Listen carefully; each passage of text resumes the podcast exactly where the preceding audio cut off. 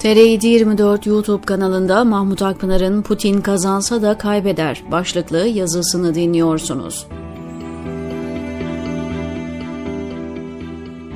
Putin her ne kadar Ukrayna'yı Nazilerin kontrolünden kurtaracağız dese de başında %73 ile seçilmiş Yahudi bir devlet başkanı olan Ukrayna'dan öte Putin Nazi politikası izliyor.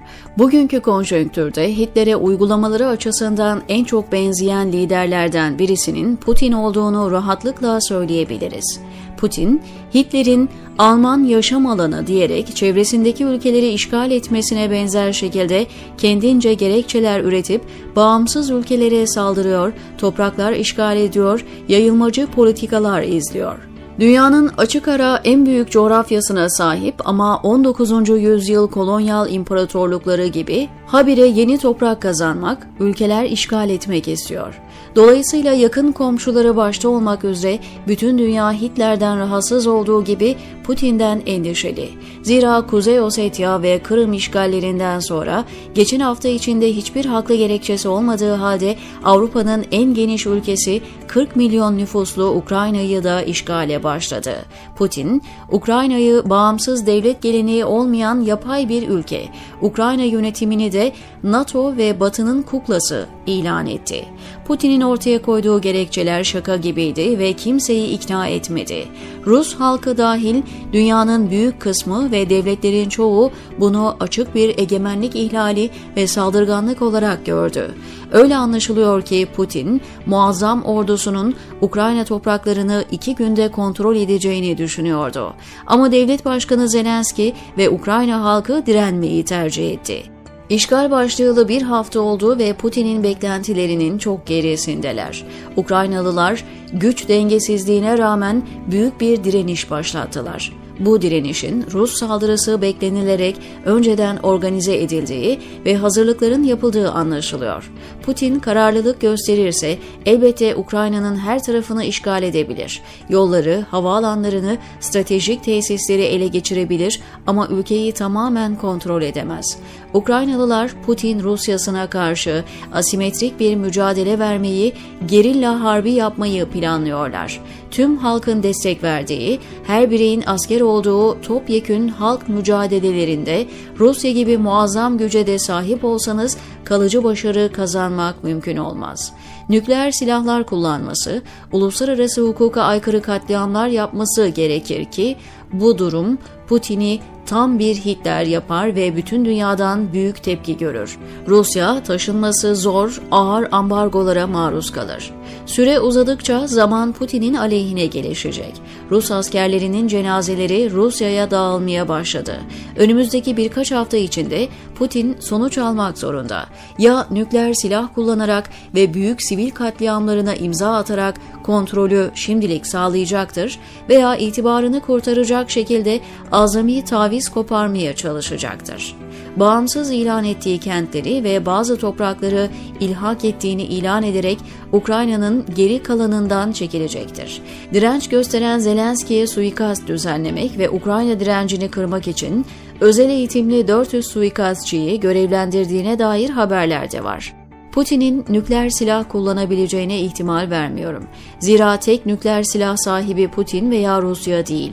Böylesi bir cüret Putin'e başarı getirmez. Aksine onu Hitler gibi bütün dünyanın nefret objesi haline getirir. İnsanlık tarihinin en büyük zalimleri, katilleri listesinin başına eklenir. Birkaç hafta içinde Ukrayna üzerinde kontrol kuracak adımlar atamazsa, bazı alanlarda kalarak çekilmeyi ve uzun sürecek yaygın müzakerelerle zaman kazanmayı tercih edecektir. Ancak bu safhadan sonra hangi seçeneği tercih ederse etsin Putin kazanan olamayacak. Direniş devam ettikçe Putin eleştirilmeye, yıpranmaya devam edecek. Sadece dünya kamuoyu tarafından değil, Rus halkı tarafından ve Rusya ile müttefik devletler ve halklar tarafından da sorgulanacaktır.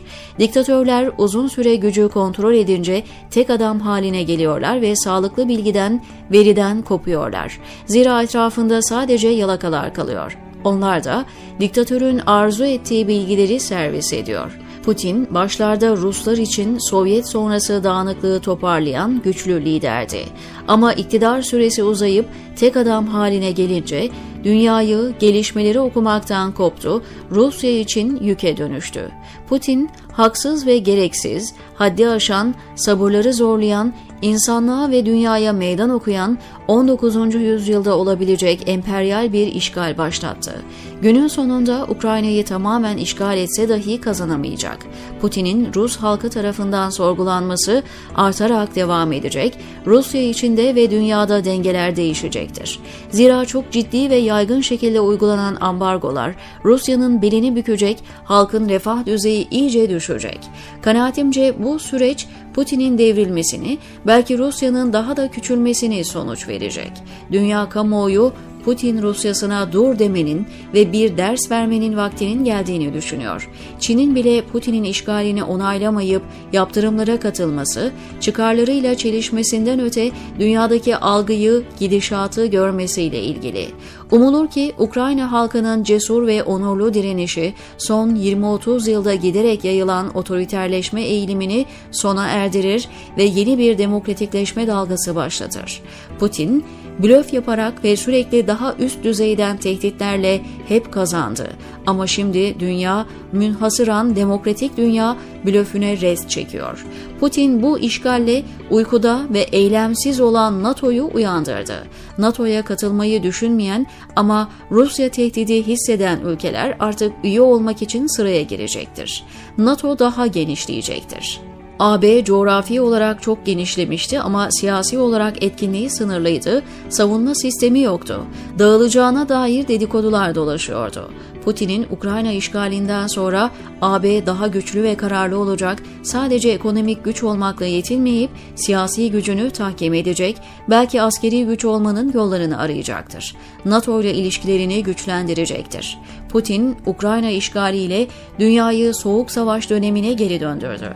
Ama ortada toparlanan ve güçlenen, dünya kamuoyunu kazanmış, vicdani ve moral üstünlük sahibi bir batı kulübü var. Rakip olaraksa Putin Rusyası ve ona uydu olan bir avuç otokrat ülke.